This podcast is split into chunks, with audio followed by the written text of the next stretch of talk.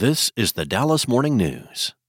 Want to learn how you can make smarter decisions with your money? Well, I've got the podcast for you.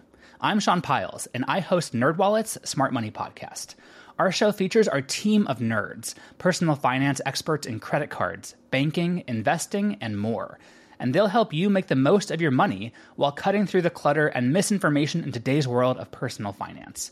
You'll get clarity on strategies to help you build your wealth, invest wisely, shop for financial products, and plan for major life events. Listen to NerdWallet's Smart Money Podcast wherever you get your podcasts. It's Friday, April 14th, and this is your Dallas Morning News. Today's weather, partly cloudy with a high near 81. Tonight, expect a low near 69. Here are today's headlines. Plano police responded to what the department described as a case of swatting at Collin College on Thursday morning, and officials at a Fort Worth college reported a similar call. Two incidents among a rash of apparent hoax emergencies reported at schools around the state. During the response at Collin College, a Plano officer's gun accidentally went off, police said. No injuries were reported.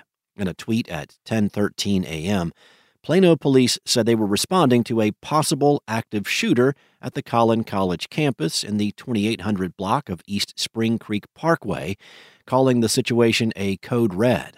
The department later confirmed it received a hoax call about 9:45 a.m. that said a mass shooting had occurred at the school. Plano police spokeswoman Heather Bowden said it appeared to be a swatting incident where somebody reports a false threat. An admitted drug trafficker was sentenced Wednesday to roughly 12 years in federal prison after he was arrested with more than 2,000 fentanyl-laced pills in Dallas last year. Jesus Alexander Perez Fuentes, age 27, pleaded guilty in October to possession with intent to distribute fentanyl, according to a news release from the U.S. Attorney's Office for the Northern District of Texas. A confidential informant told police Fuentes was distributing fentanyl-laced counterfeit oxycodone tablets marked M30, according to court documents cited in the release. After pulling him over, officers found two plastic baggies stuffed with 2,072 fentanyl-laced pills, more than $13,800 in cash, and a loaded Glock 30 handgun inside the pickup truck.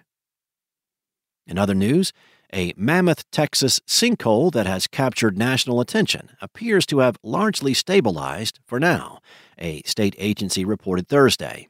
But a future collapse is possible, and further investigations are needed to better understand the crater, according to a report by the Texas Bureau of Economic Geology at the University of Texas. The sinkhole in the southeast Texas town of Daisetta first opened in 2008, swallowing oil tanks, trees, telephone poles, and cars before finally stabilizing. It appears dormant for 15 years, until April 2nd, when a second hole collapsed next to it.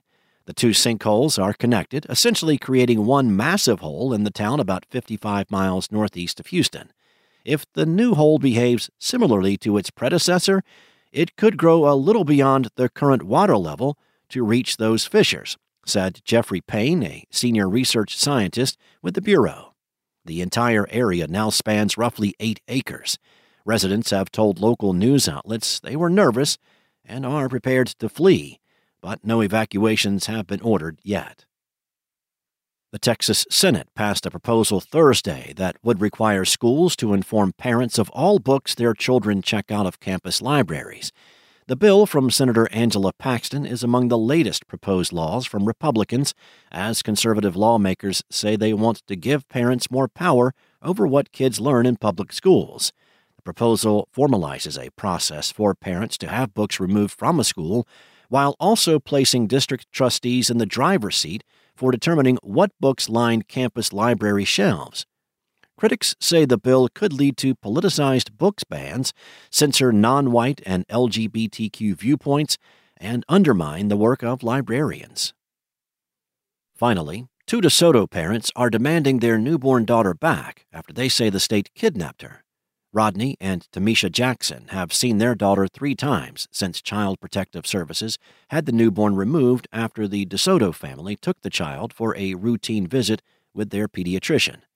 The couple was working with a licensed midwife and opted to work with her instead of taking their baby to the hospital for a physiological jaundice diagnosis, as their pediatrician required.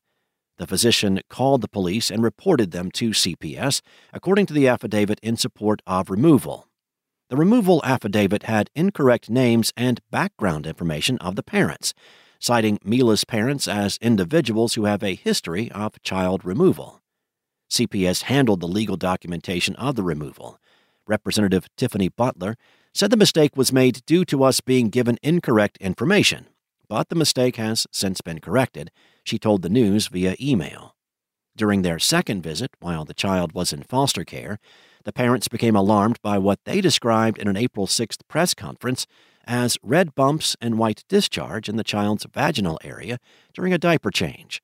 Tamisha Jackson immediately wanted to take the infant to the doctor, but said Child Protective Services told her the foster parent would do that. Jessica Dixon Weaver, a faculty member at SMU Dedman School of Law, who studies the intersection of race, gender, and family law, said stories like the Jackson families mirror cases she has seen in other black families. After a child is removed from a home through an emergency order, typically there would be a court hearing 14 days after. In this case, that would have been April 11th, and no hearing was scheduled, according to the AFIA Center. It is unusual, Weaver said. The timing is very important. The 14-day hearing typically happens without a doubt. Weaver said in respect to the infection of the baby, it is another example of the harm that could happen to children in foster care. The parents told the news the infection worsened when they were able to see Mila again on Monday, their third visit, but the couple said they are still waiting to hear about test results from a doctor's visit for which they were not present. Thanks for listening. For more on today's stories and for the latest breaking news, visit DallasNews.com. Enjoy your day. Spoken Layer. Want to learn how you can make smarter decisions with your money? Well, I've got the podcast for you. I'm Sean Piles, and I host NerdWallet's Smart Money Podcast. Our show features our team of nerds, personal finance experts in credit cards, banking, investing, and more. And they'll help you make the most of your money while cutting through the clutter and misinformation in today's world of personal finance. You'll get clarity on strategies to help you build your wealth, invest wisely, shop for financial products, and plan for major life events. Listen to NerdWallet's Smart Money Podcast wherever you get your podcasts.